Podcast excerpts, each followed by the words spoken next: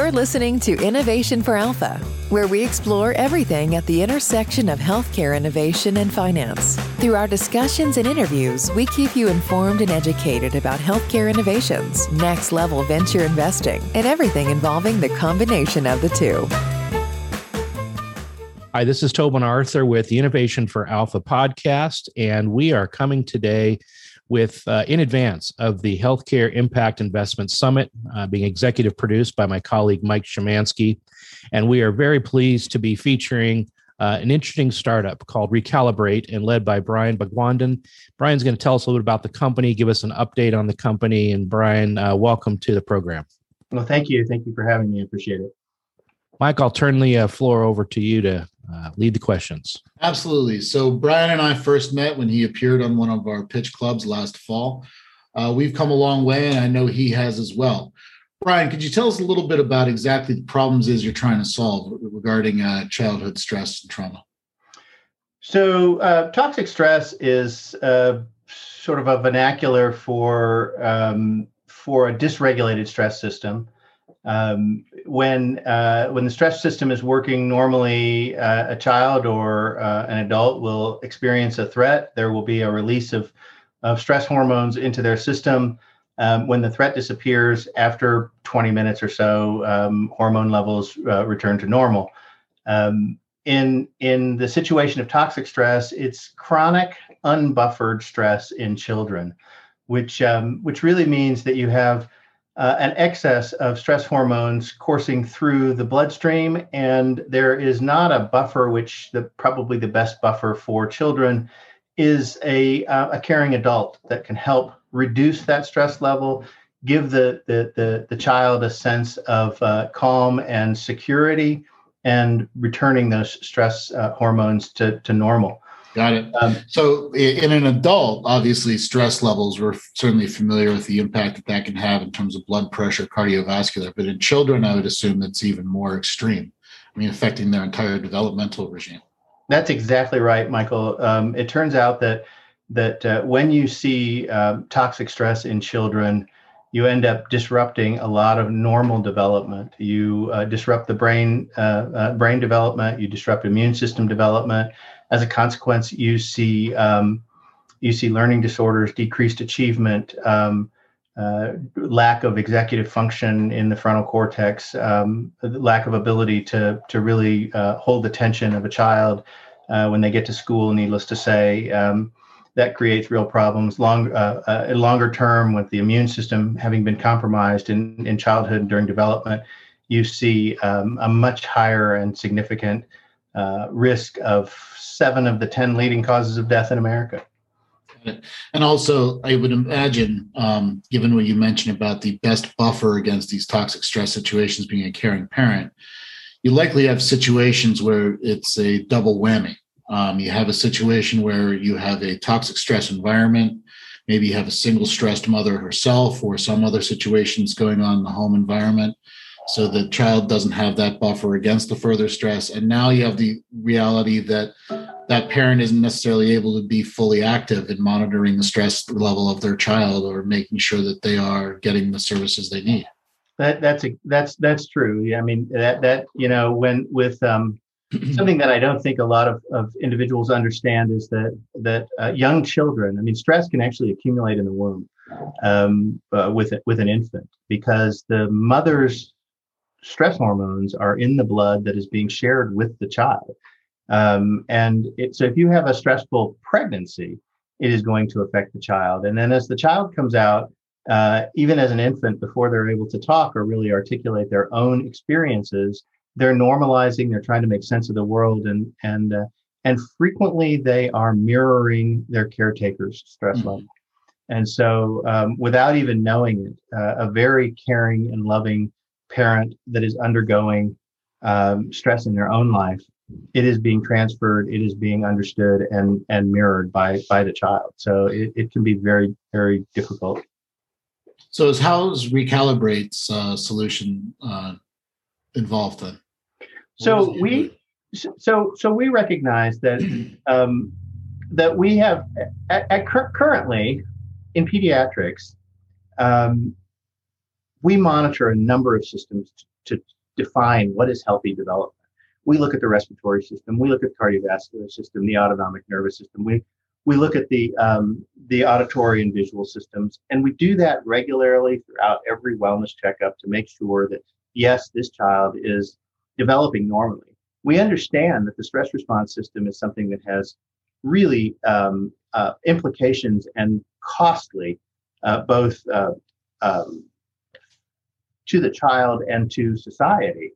Um, issues that can that can go wrong if the stress system is not developing in a healthy, normal way. But we we don't have tools right now to really monitor how is the stress system developing. And so we thought if we could develop a rapid, inexpensive way to really monitor the stress physiology of a child and keep those records over time so we can see what the trends are we can see mm-hmm. when is the child starting to dysregulate or uh, if the child is developing in a healthy, normal um, way, then then we can feel comfortable and confident about it. But um, so we developed a a saliva-based cortisol test, which cortisol is the gold standard for um, for looking at biomarkers for looking at the stress response system. Um, and so, in five minutes, with a few drops of saliva, we can actually get a, um, a measure of the stress activation of the child um, and when we're done with that test, we throw it away. It's a few dollars. Great. So, Brian, just so you know, uh, taking a step aside here, we're going to try to keep this the answers a little shorter, just so we get as much uh, possible. Yeah, I, I realized that somewhere in there, and I just didn't know how to shorten it up. That's okay. Don't worry about it. I just wanted to take thirty seconds yep. here, and I'm going to jump back in with the question again here. So, um, so Brian, is the goal to keep this in the doctor's office, or to put this in the hands of child service workers as well? we want we really want to do both. We're going to start in the in the pediatric office and expand outward. Um, you know, COVID has told ta- taught us a lot about uh, about remote monitoring, and our device is is is set up for that. We have a handheld reader and disposable test that anybody can use. Right. Yeah. I mean, I think the uh, impact on child welfare welfare offices and things like that would be dramatic, giving this the ability to monitor and test in a real time basis any children that are under the care of the government or under watchful eye of those government services. Um, rather and, and, if I could break in here, Michael, even yeah, even the home visitation uh, programs that that exist uh, that aren't uh, government you, you know government owned or government controlled um, we see this as an impact assessment tool. There are a number of programs that already exist out there. Um, yeah. Could we look at could we look at the stress levels uh, of kids in in certain environments, and could we um, take a measure of how well existing programs are actually working, and we can give some hard data to that.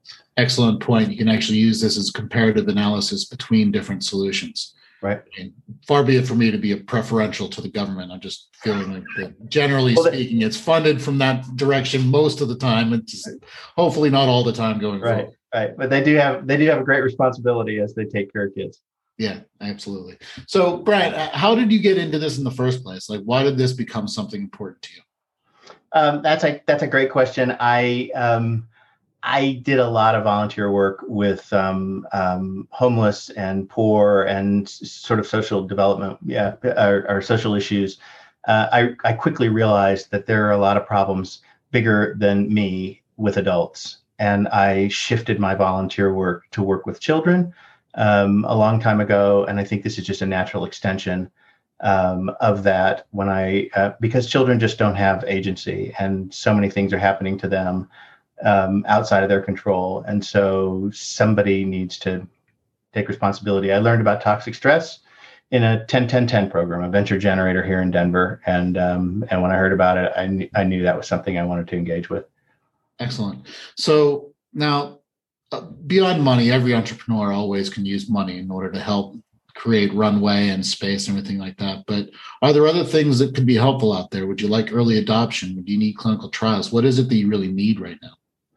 Well, uh, this isn't an immediate need, Michael, but but one of the things that that is uh, p- part of our strategy is if we're really going to incorporate stress health monitoring into uh, normal assessment of healthy development, we need the next generation of pediatricians to be thinking that way and to understand that. And so part of our um, our strategy is not only to introduce the this product to pediatricians' offices, but also to partner with strategic pedi- pediatric training centers.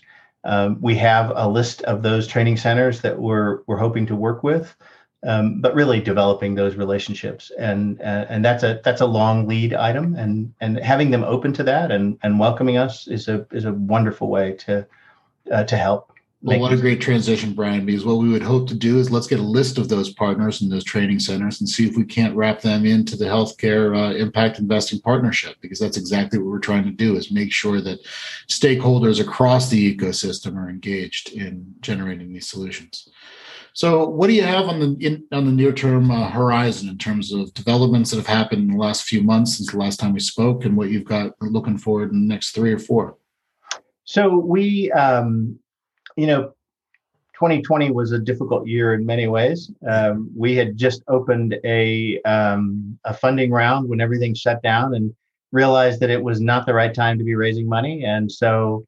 Uh, instead, we pulled our development efforts from um, from a uh, an outside vendor in in house, and we've um, brought them uh, into our own laboratory and and uh, and taken on a um, a chemist that uh, an experienced assay development chemist to, to work with us and so we're doing all that work in house um, and we have decided that the markets are starting to open up again. We're going to be opening up our um, our next round and uh, we have demonstrated the that the assay works. Um, we're using raw saliva samples. We're not having to do any um, uh, sample preparation um, and we have the full clinical um, uh, relevant range of, of um, and, and, sensitivity and and um, let me start again.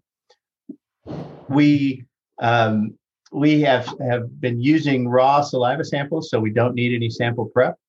Um, uh, we are accurate across the full dynamic range uh, that's clinically relevant. Uh, we have the sensitivity that we're that we're looking for, and now what we need to do is develop a, a handheld reader that uh, is low cost and doesn't have the bells and whistles. We've been working with a research instrument uh, that's unrealistic to put into the marketplace, and so uh, a majority of our funds will be um, will will be focused on that um, and and executing on our IP strategy and our marketing so that we can uh, be ready to go when we launch into the marketplace. Uh, so, unlike your typical medical device company, your bigger hurdle right now is to get some raw, just raw engineering work done. In terms, that's right. That's exactly right. And and for those who have done medical devices, you understand that there's a there's a real difference between a traditional um, a traditional engineer and electrical or mechanical yeah. engineering and and someone who who understands design work and understands how to work under design controls. So um, we're we're looking for those people and and uh, and really want to hit the ground running and do this quickly. All right. Well, excellent. Mike, let's um, let's wrap it up there for today. But I'm I'm really interested in getting uh, more involved with Brian and the company, and it's great having a Denver company. We always want to lean into companies based in our backyard. Great. Thank you Thanks, so much. Brian. Have a great day. Okay. Appreciate you too. Bye bye.